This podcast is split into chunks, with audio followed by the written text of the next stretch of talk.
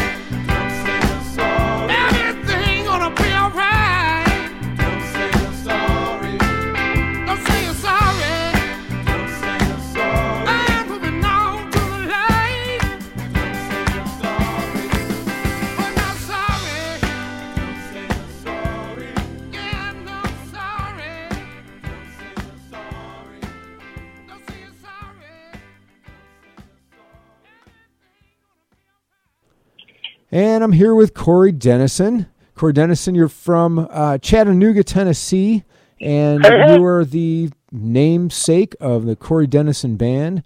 How long have you guys been playing together?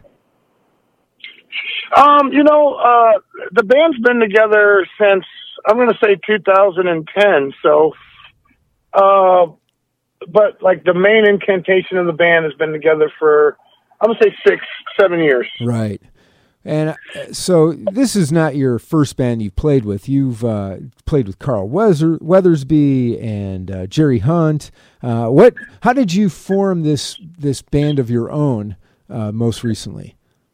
I played with Carl Weathersby for almost, damn near close to 15 years I played with him, and we went all over the world. And one day, I was picking my amp up because I was doing some stuff, when we weren't working, I was playing, with other people and whatnot. And I was playing at a club, and he seen me one night, and he's like, "Hey man, let's go get something to eat." So we went and got something to eat, and he was like, "Man, it's time for you to go." And I was like devastated.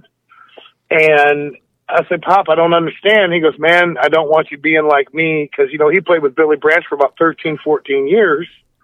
And when he left on his own to go on his own, nobody knew who he was. So I didn't know it at the time, but it was an actual blessing.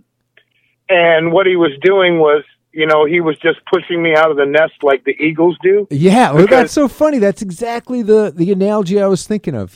Sometimes you need to get that push out of the nest to really get to that next step. That's awesome. Right, yeah, right. Like Eagles, most birds pick their young up and they teach them how to fly, whereas Eagles just push their young out of the nest and be like, well, it's either sink or swim, Yeah, and either fly or die. And so he knew that I was going to excel and thrive. And he was proud, and he was like, I don't want me doing, he doesn't want me, starting all over again. So, because to be honest with you, I would still be there today playing with him because I love the man and I love playing guitar for him so much. Yeah. He's taught me everything. He's taken me around the world, and we've played for kings in Africa. Amazing. And it was a blessing, and I love him dearly, and I still talk to him. I talk to him every day. I have three kids. My oldest son Nicholas, he's a semi-pro wrestler, but my youngest son Carlton is actually named after Carl. Oh yeah, wow! And that's like his grandson, so he calls and checks on him every day. And my daughter is a 1.5 years old. She loves him too. He calls and talks to him, and we try to FaceTime and stuff. So you're still in pretty regular contact with him too. I mean, I talk to him every day. That's terrific. That sounds nice. And so I know you're a guitar player, and I saw from your bio on your website you started playing when you were 6 years old. How'd that even happen? Like, who got you your guitar? My grandmother used to travel for her job. She used to deliver pictures. And she would go to California, Texas, all over the place. And she went into Mexico one time, and she brought me back this guitar, and I just would carry it around the house, and I would make her make me guitars out of tennis rackets. And I've always been drawn to music since I was really, really young. What kind of music did you listen to when you were young? I mean, obviously six. In the house, there was always, my mom was 30 years old when my dad passed away. And so there was I remember listening to Anita Baker and listening to, Elvis. There was my uncle, he had a huge record collection. So he listened to more rock stuff. My grandfather was a bluegrass guitar player. He loved bluegrass and old time country music. Cool. And my grandmother loved, gospel stuff. And she loved the Statler Brothers and the Oak Ridge Boys. And, but late at night, there would be a radio station that would go fuzzy for a minute, and then it would play R&B and blues stuff. Uh-huh. Yeah. So I got my first, taste of that, when I was really young. And then I also remember, believe it or not, watching Solid Gold when I was a kid. Oh, that was a great show, yeah. Remember with Madam? Yeah. And was that the cartoon character or the puppet or something? The puppet. She was the puppet. She's like, "Oh, come on, darling. Come on, darling." Yeah. Right. They don't do that kind of stuff anymore.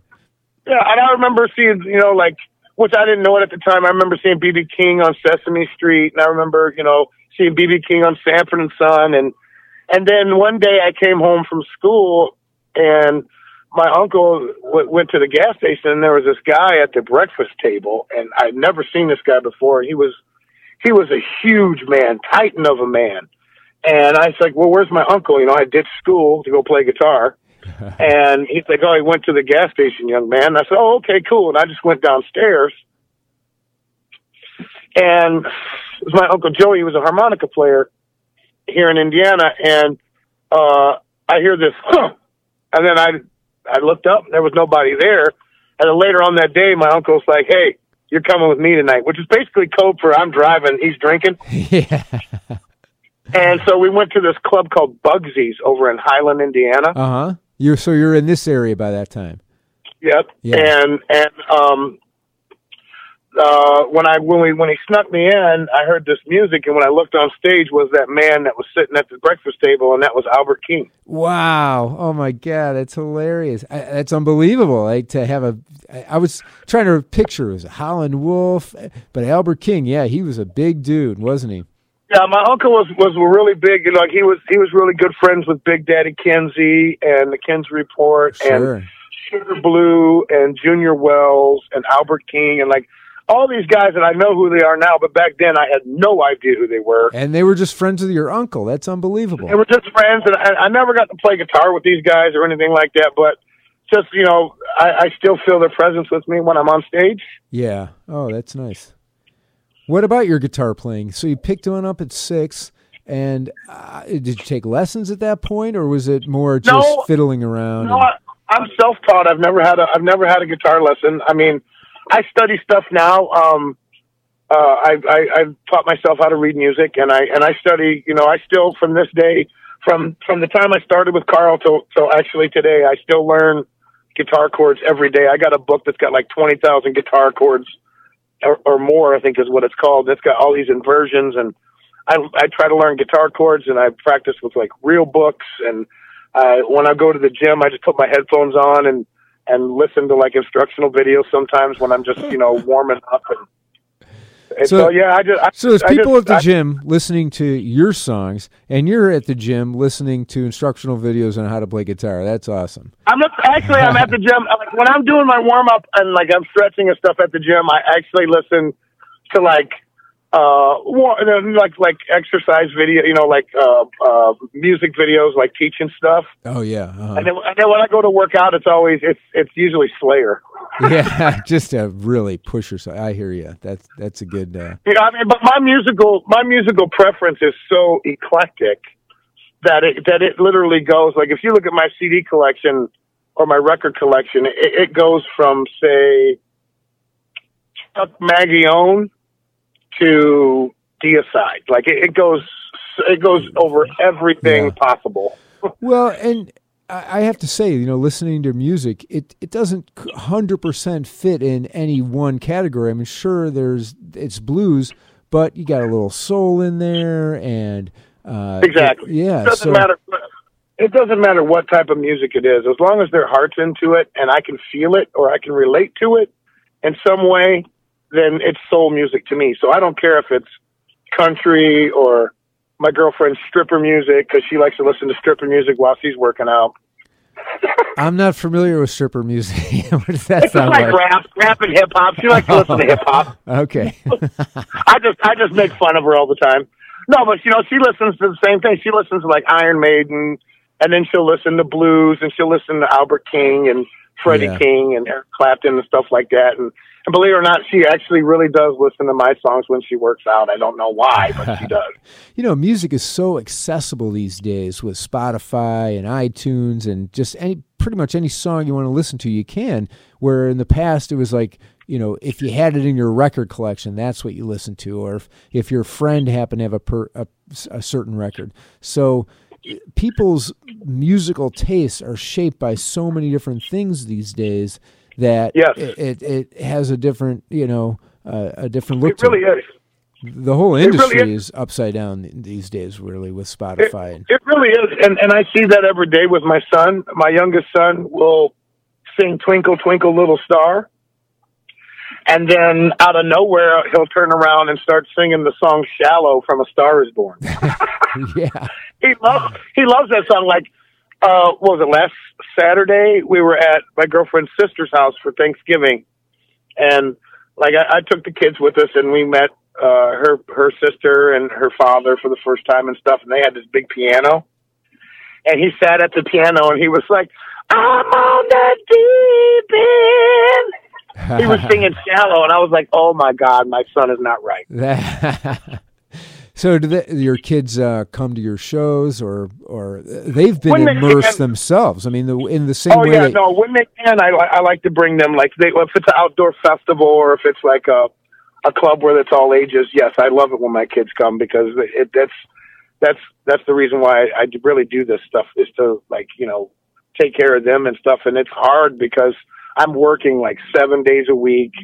I'm gone. Sometimes I'm gone for a week. Sometimes I'm gone for 2 weeks. Sometimes, you know, I'm gone for 1 day and I come back, but that 1 day takes it all out of me, because I go to Denmark and then I turn around and fly right back home to play music. And it's like, oh my God, I'm so tired, but I have no choice, but I got to get up and make breakfast. Yeah. Well, that's your hang time with the kids too. That's invaluable. You don't want to miss out on that. Yes, it is. Yeah. How did you end up getting from Chattanooga, Tennessee to the Chicago? Well, you know, this is just where the family ended up. I was born in Chattanooga, raised in Soddy Daisy, all over, you know, Soddy Daisy. We moved around a lot as a kid, and just to keep me out of trouble, you know, we settled here. My mom left my biological father when I was real young, and, you know, went back to Tennessee because they were living in Hawaii. I'm actually an Army brat. Oh, okay. Do you have any siblings? Your siblings musicians as well? I have two older brothers. I have two younger brothers. I mean, that we have the same mom, and they live really close by. They live about a mile down the road from me now, and we all live really close to our mom. Nice. And my biological dad, I do have a stepbrother and a stepsister that I've never seen. I might have seen him when I was younger, but I haven't seen them since my dad actually passed away. I was adopted when I was really young, and I haven't seen my biological side of the family since probably I was, I don't know, 14, 15 years old. Oh, I see. Yeah. So the uncle you're talking about is your mom's brother. Yes. Yeah. Yeah. And yes. Was he a professional musician as well? Yes, he was. He was a harmonica player. He was a professional harmonica player. Right. Right. I mean, he wasn't. He was more of a tri-state phenomena. Uh huh. Okay.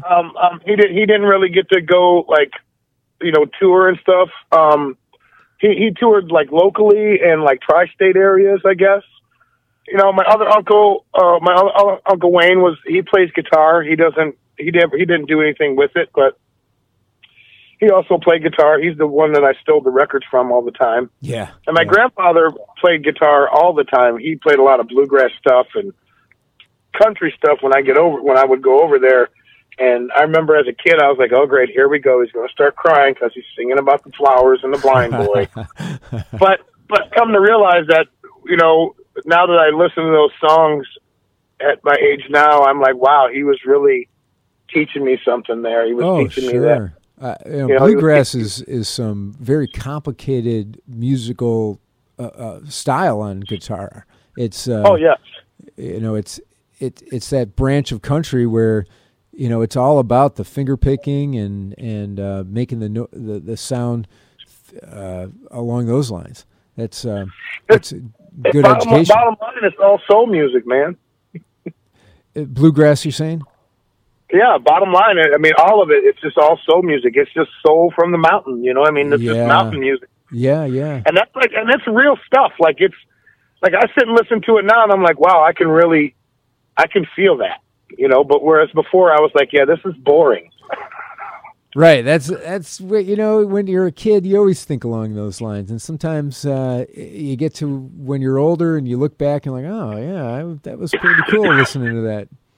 But sometimes it takes time to reflect to see what you missed there. Yeah. You got to mature. Right. Exactly. So I remember seeing you a couple of years ago at the Kingston Mines. I think it was like a Monday night, and the place was packed. And what a great show you put on. And, then your name kind of became this household name in my universe. So I'm really excited to be able to talk to you. I know that you had like a live album, and you have the namesake album or the eponymous album, just the Corey Dennison one. Are all those ones that you've put together with this present band that you're with? Yeah, so the live record was put together one night. Jerry just sneaked a recorder into the Buddy Guys one night, and we recorded live because we were missing out on so much. People were asking for CDs and stuff, and I didn't have anything. I didn't even think about it at the time. And Jerry's like, dude, I recorded tonight. And I was like, what? He goes, yeah, I didn't tell you because I didn't want you to freak out. So we listened to it, and he put it all together. He truly is a genius. Jerry Hunt, he's my band leader. He's my best friend. He is my everything. And you can quote me on that.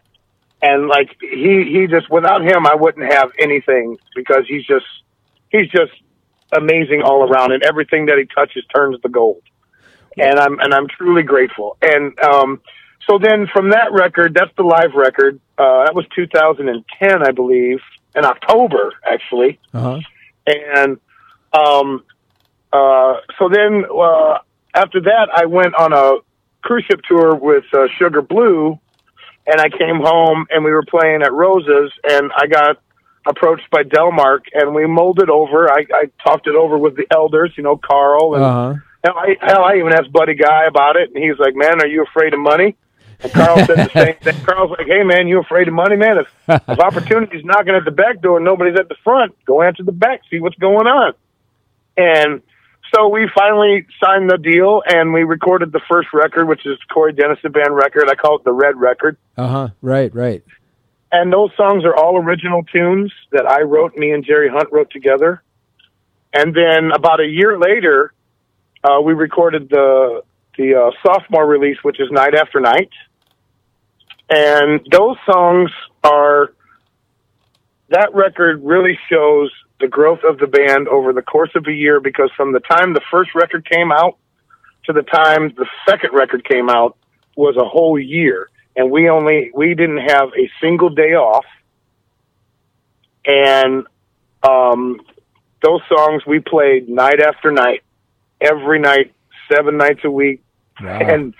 And so we decided, there's a, what is it? It's a mixture of original songs and cover songs. And the cover songs are the songs that people were coming up and asking us to hear, no matter where we were at. So if we were in Michigan and somebody wanted to hear, people know me in Michigan from when I played with Carl, they were like, man, can you play Are You Serious? And so I started adding Are You Serious to the show, and we kind of put our twist on it. And then I also did one of Carl's songs on the record, because I told myself and I told him that I don't know how to repay him for everything that he's done for me and everything that he taught me. And so I said that from now on that I'll do one of his songs on every record until I'm not making records anymore, just to say thank you. Oh, that's great. Where did you record the Corey Dennison one? The Corey Dennison, both records were recorded in Chicago at Riverside. Uh-huh. At Riverside Studios, Delmark Records. Oh, yeah, same place that all the really good records were recorded, like Quintus McCormick. Guy King's first record was recorded there. I mean, Mike Wheeler's first record. I mean, Mississippi Heat. I mean, all the cats that are on Delmark now have recorded there, and it's a great sounding place. And Steve Wagner recorded both records, and he really does a great job. He loves my band, and he really knows how to capture like the raw sound of my band, which is what I really like to go for. Yeah, nice. And I will say that both records were recorded in 16 hours.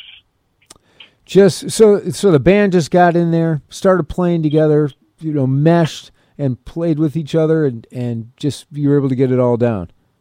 Oh, yeah. Yeah. And the second record I had a cold, so I had to go back. I had to go back and do some vocal tracks. I only did a couple of vocal tracks, but the second record was pretty much the same, 16 hours, and I had this nasty sinus cold. It was great. It was beautiful. It brings out the effects, I guess. Right. So, one of my favorite songs of yours is probably your most popular, Don't Say You're Sorry, and it just, I get it. I mean, that's a subtle kind of situation, and you captured it. So was there a personal thing behind that you're willing to talk about, or is that, Oh, yeah, no, it was just... It's just like it's like a breakup song, It's a breakup song, and it's coming to terms with, it's not working out. Just say it's not working out. You know what I mean? Don't sit there and apologize for it. And it's like I don't want to hear I'm sorry. I don't want to hear it because it loses its value to me when you say it over and over and over and over and over again. Exactly. But I will say this right now. I tell my girlfriend I'm sorry for everything all the time because I screw up all the time. But you're not saying you're sorry about the same thing over and over. It's about individual things. It's about new things each time. I'm sorry I forgot to take the garbage out, babe. I'm sorry I forgot to hang my towel up. Yeah. No, it's just something that I hope helps people realize that, you should just mean what you say, say what you mean. If it's not working out, just say it's not working out, Right. And don't sit there and be around the bush and be like, oh, well, I'm sorry. It's not you. It's me. I'm sorry. It's just, things are just, no, come on, let's be real. It's not working out. You don't want to be here no more. I don't want to be here no more. Well, I'll tell you, that extended version that's on is it the extended version that's on the live album? The one that it's on the live where I tell the story about how she got married. Yeah. Well, now that I know that you didn't even realize you were being recorded, that kind of puts it all together. I'm going to listen to it in a different light now. That's that definitely creates a lot more depth to it. Here you were just doing your show, but I think you probably step it up every time. How many shows you guys do a year? I think last year we did somewhere along the lines of 325. Oh my God, that's. I know last year. Was it last year or the year before last? I know me and Jerry, we went to Europe like 7 times. Wow. And like, I was so amazed by that. And like, I won't travel without my band. And I hate traveling without my band, I should say. Yeah. And so it's really important to me to take the band because they know what I want. Like, I could throw my hand up a certain way. I kick a foot a certain way. I turn my head a certain way. They know where I'm going. Oh man, that's awesome. That aspect, but also it to me when I have the band with me, and I document it, like take pictures or stuff, and like I'll FaceTime the old man. It kind of it's like showing him that nothing he taught me was in vain, and that I'm here doing it with my band, and I owe it all to him, and I'm not gonna half step it. I'm gonna take it, to a new level every time. And I'm going to keep giving that festival show. Doesn't matter if it's inside a club and there's 10 people or if it's inside a theater and there's 2,000 people or 20,000 people at an outdoor festival. A couple of years ago we were in Holland and we played the Moulin Blues Festival and it was like 20,000 people. And I had this, and this is a funny story. I was almost the band. We went to the airport to leave on Thursday, and I had stayed behind because my passport was a month before it expired, and I totally forgot about the 3-month rule. Oh yeah, right. But that's even coming back. They give you a hard time with coming back into the country with the... Yes. Oh. But they will not let you leave the country if your passport... Let's say your passport...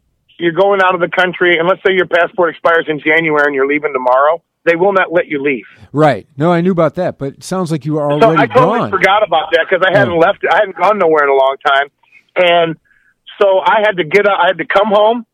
I stayed up all night long. I went straight downtown Chicago to the center, the Daily Center, got my passport. It took all day, and then I went straight from there with a backpack to the airport, got on an airplane, landed in Amsterdam, got in the car, drove to the festival, and as I got to the festival, changing my clothes, my band starts playing, and I got out of the car, grabbed a cigarette, grabbed a beer, because that's all they had there to drink. I slammed it, lit the cigarette, took a big hit, looked at Jerry, he nodded, seen I was there, and I was like, show. It was showtime. Unbelievable! And, that is so coming like down this. The wire. It's down to the wire. My band's playing Folsom Prison Blues. I walk out on stage, and when they finish Folsom Prison Blues, start playing The Deacon, and I walk out on stage, and we have a great show.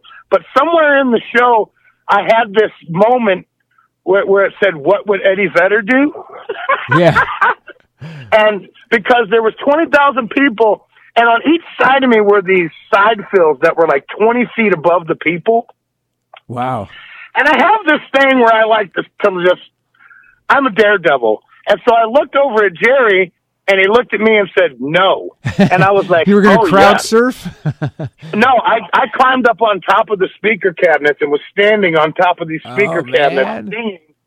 And I was having like this Eddie Vedder, Tom Araya, Phil Anselmo moment. And in front of all these people, and we're singing "Are You Serious?" And I was like, "This is it, you know. This is what it's all about, right here." I wanted to jump off and crowd surf, but I would have gotten in trouble.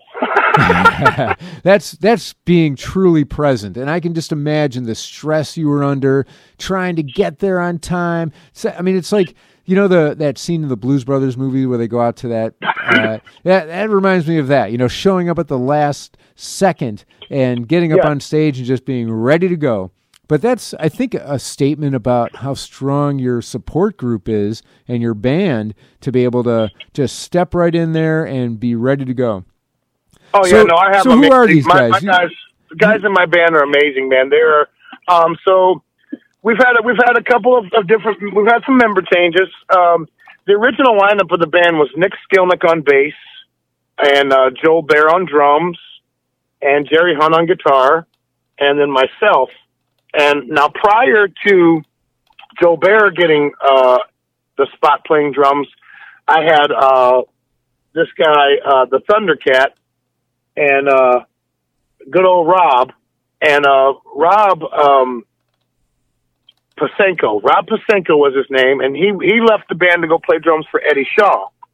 And Rob was a great guy. He used to see me play with Carl, and he used to play with JW Williams and Eddie Shaw and stuff. And he left the band to play with Eddie permanently, and I hired Joel. And then Joel Baer did the first two records with us and toured around with us. And Joel actually had a really cool 17-piece big jazz band orchestra that he wanted to do full time. So he recently left the band, and I picked up Mr. Rick King, who Southside native of Chicago, and he comes from the same school that me and Jerry come from. Like Rick's played with Magic Slim and Junior Wells and Otis Rush, and Nick Skilnick was the first person to leave the band, and that's when I found Aaron Whittier. It was kind of like a Nick Skilnick, the bass player. Yeah, he left the band first, and it was at the last minute. He wanted to pursue his career in hospitality, and so it was kind of like a right at the beginning of recording the new record and stuff. And I had just watched the Metallica Some Kind of Monster movie, and it's kind of like how we did it, man. We had to find a new bass player. And we had like short period of time. So Nick did the record. Aaron toured with us for a week. And then Skilnick left the band. Aaron joined the band. And the newest member now is Rick King. So the core band right now is myself, Jerry Hunt, Aaron Whittier, and Rick King. And that is the Corey Dennison Band until one of them wants to leave, because and I hope they never want to leave, because it is amazing. It truly is. They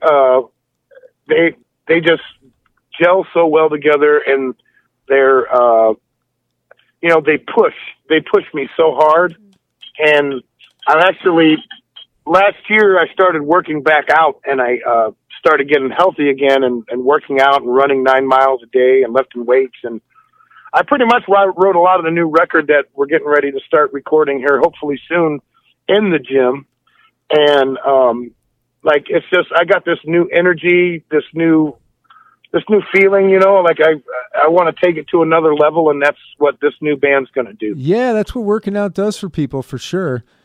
But and I sing differently, I play differently, my head's clearer, you know. I got a beautiful woman that supports me, and she loves the music, and she thinks I look sexy, so that's all that matters. That's right, you know. This is all. Well, listen, I mean, you're playing music, and you're doing it full time, right? I mean, this is. Yes. It's a. I gotta say, it's a special thing when someone can get to that level, when they're able to make it their career, their full time gig. That's a really great thing. You and Jerry, you've been playing together since you left Carl, is that right? Oh, me and Jerry played together before that. I met Jerry on the road with Carl. We met in London, Ontario. Okay, cool. We met in London, Ontario, in an elevator, and then a couple weeks later, I was at a jam night over here in Indiana, and he come walking in, and he wanted to sit in. And I said, "Yeah, man, cool." And he come and sat in, and I actually gave him a business card and said, "Man, if you ever need a rhythm guitar player, please, man, call me. I would love to back you up. I think you're an amazing musician." And he said, "Okay, cool." And we became really good friends. And then a couple weeks later, I got asked to open for Buddy Guy, and I called him. And that's basically how the Corey Dennison Band started.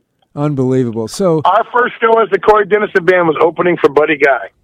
That's quite the story there. And, you know, listen, Buddy's like the last of them. I mean, you know, he played with Muddy, he played with, you know, all those guys, and he's kind of the last of them. He's strong, and he's up there, but Buddy is amazing. He's got dates 6-7 months out. He's selling tickets for. He is quite amazing. That's incredible that you got to open for him. What a treat! Have you gotten to play with some of the these other older generation blues guys? Oh yeah, I love playing with the older guys. I love playing with Jimmy Johnson. I love playing with and these guys are like my uncles. I have this huge extended. Everybody always like, "Oh, why do you say uncle this and uncle that?" I said, because my extended family, it reaches beyond anybody's means, man. Like, you know, I think of these guys, I'll take a bullet for any one of them.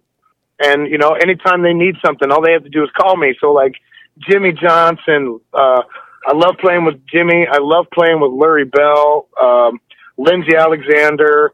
I love, you know, every time we play at Legends, if Buddy is in town and Buddy's at the club, he steps up and sits in with my band. And, we got a lot of good friends that come, that like when they're passing through town, that come and hang out with us, you know, and it's always good to see these good friends and play with them and get inspired by certain things, you know. Oh, sure. I mean, do you ever get surprised by seeing some of these guys like, wow, how'd they do that? Or I got to try that. Yeah. Always.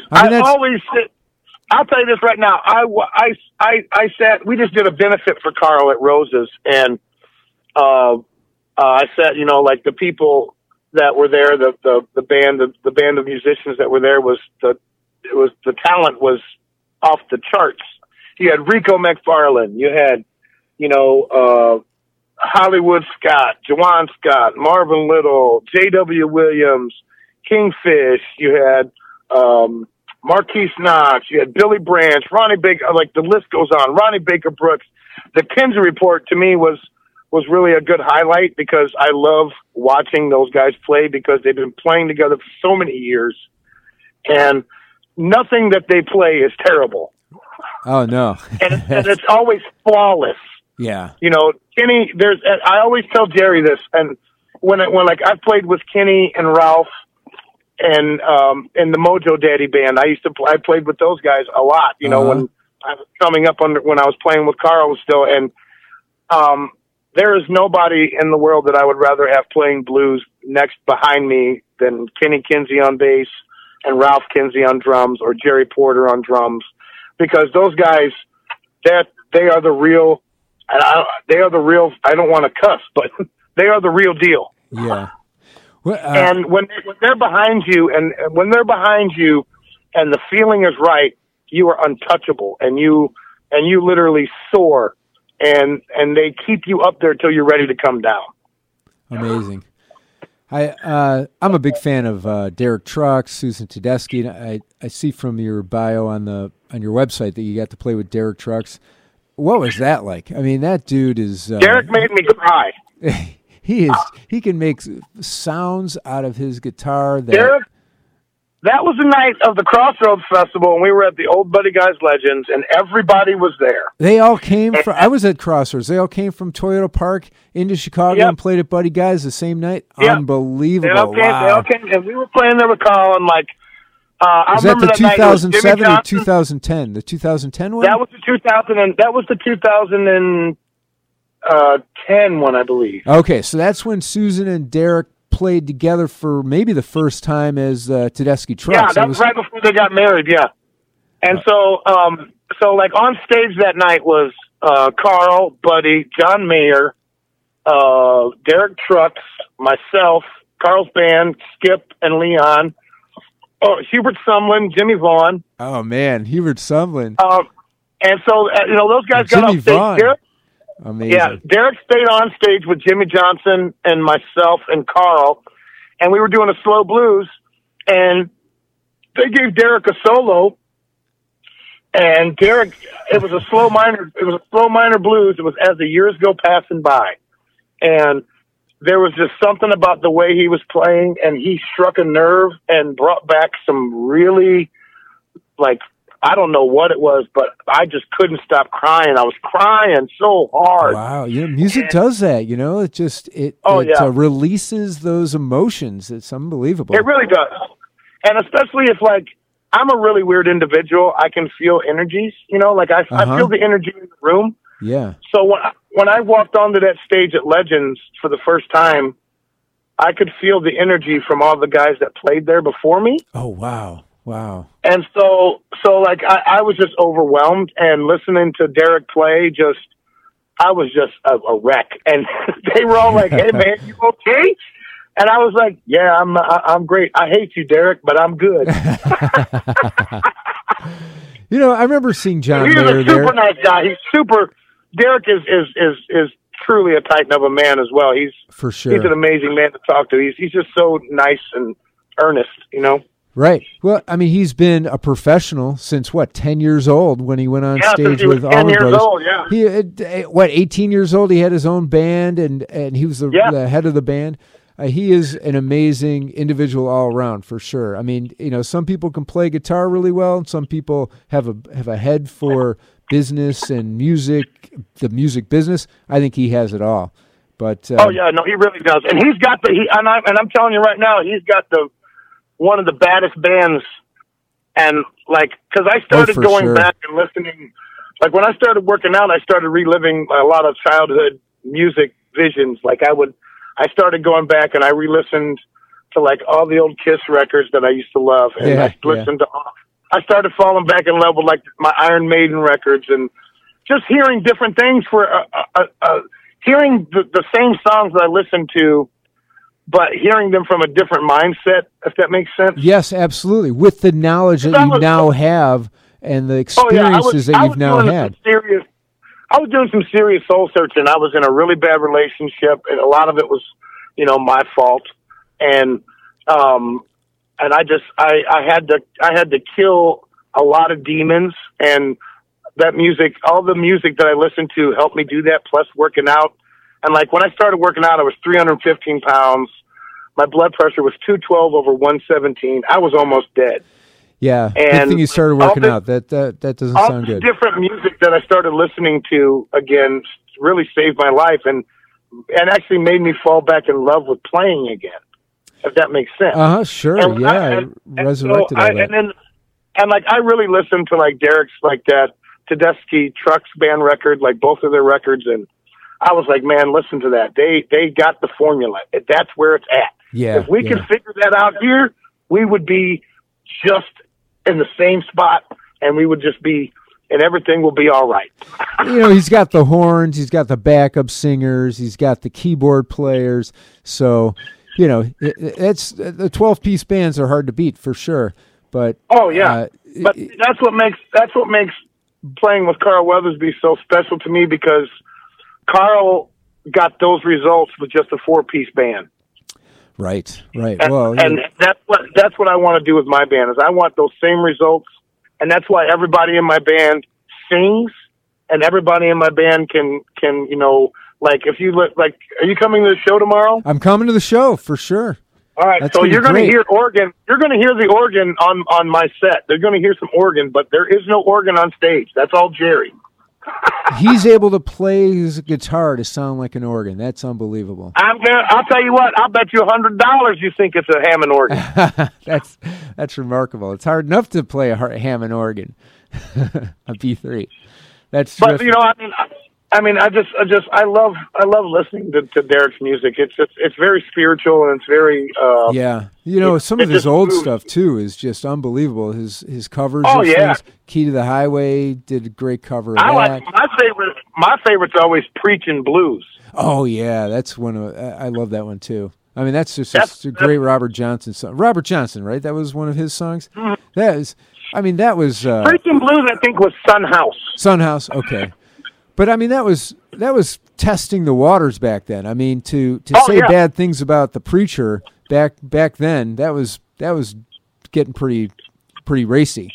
But you'll get tarred and feathered real fast. Yeah. Have you played at the Acorn before? It's one of my favorite venues. I've never played at the Acorn before. I've seen it several times because me and Jerry have did like a duo at the Journeyman. Yeah, right there. Did you? Okay. Yeah, and I've seen it, but I've never played there. And, like, that's one of my main goals for 2020 is I want to play more theaters, and I kind of want to get out of the club scene. I want to do more theater-oriented shows, and I want to try to get from in front of the neon wallpaper, if that makes sense. Yeah, I think you're going to like this place. It's a little mix of, it has a small venue feel, but very professionally done, you know, great sound system, and people that go there are not going to go there and sit and talk while everyone's playing. They are there to hear the music, and they're going to love you guys. This is going to be a great show for tomorrow. No, it's going to be a great show. I'm very excited. I love the guys that, you know, I love Mojo Daddy, man. We go way back, you know, like Kenny Kinsey and I. I've known Kenny since I was 14 years old. So what's the lineup for tomorrow? You guys are, who's you got Mojo Daddy opening for you? Yeah, I think Mojo Daddy is doing a 75-minute set, and then Corey Dennison Band's doing a 75-minute set. I'm not looking at it as who's opening for who. I don't mean it like that, but that's... Two, you know, a group of guys getting together that we really love playing with each other. Like, those guys have more soul than the law allow. I love those guys. I don't know exactly who's going to be playing with them tomorrow, if it's going to be Jeff Massey. From Steepwater? I think it is. Or is he Hero Jr. or Steepwater? I think Jeff Massey from Steepwater Band will be playing guitar. He's an unbelievable guitar player. He's around here a lot too. If you see him, if he's there tomorrow and you see him, just go, God damn it, Jeff. He'll know what that means. Oh yeah, he'll know exactly what that means. And that's just what I tell him all the time, because I'll tell him he'll play something. I'm like, dude, I hate you. You should not be that good. Yeah. Because now I need to go home and practice that. Right. So talk about your new album. When's that coming out, or what's the status? Not really. We don't really have a definite date yet when it's going to come out. No pressure. I didn't mean it like that. But we are. But there will be some new songs in the set list for tomorrow. Cool. I have put some new songs in the set list for tomorrow that we've been adding to the live show. So because I like to play the new songs. And get the feel for them live, and then we can just go into the studio and record. Right, right. Well, sure, you gotta feel it. We've been we've been putting new songs in the set list since probably July. Isn't that right, babe? Yes. And so, and now they're starting to come together, and they're starting to, take shape, and they're just, I think everybody's going to like them. I hope they like them. And you and Jerry do all the writing primarily? Yes. Yeah. Sounds good. So, have you gotten into the studio for any of the stuff that you're looking to record, or you're sort of in a pre-record mode? We're in pre-record mode, pre-production mode. We're doing the songs live, and we're kind of looking around for recording studios, because I'm not sure if I want to record it at Riverside, or if I want to record it at High Style, or if I want to record it at Joyride. Mm-hmm. I'm kind of actually thinking about going a really different route, and maybe looking into some different engineers as well, like Steve Gambini. I was just going to mention him. Yeah, Steve Albini. Yeah. Or Steve Albini. I'm sorry, I said Gambini. What am I thinking? I've always loved his records, from the In Utero record to the newest Foo Fighters record. I really loved what he does, and I really love the fact that he loves a challenge. He works with everybody and puts his all into everything. And nothing's a side project. He actually did a friend of ours record that Robert Feddersen. I was just going to mention him. Yeah, Robert Feddersen. I just saw him last night. He's terrific. Yeah, he did Robert's record, and it's amazing. It sounds great. Yeah. It's probably the best thing that I've heard Robert do in a while. And I just really love the fact that Steve Albini's like, look, yeah, I did the In Utero record, I did the Foo Fighters record, I did this other record and these other punk records and these rock records, but what people don't realize is that I love a challenge. He loves it when people come and say, well, I don't know if you're going to like it or not. He goes, how do you know? Yeah. And then so we're just tossing the ideas around, like what we want to do, because this band, there's a lot of, the power is there, the unity is there, the music is there, and I really want to showcase, the guys in the band a lot on this record, like just the music. I really want to showcase the music, and I want to showcase the writing a lot on this new record. So, I think that there's going to be songs for everybody on there. I'm not saying that it's going to be strictly blues or strictly soul, but, if people have that same mindset, if people can open up their mind and think that, it doesn't matter what the music is, as long as their heart's into it, it's soul music, I think the record will do really well.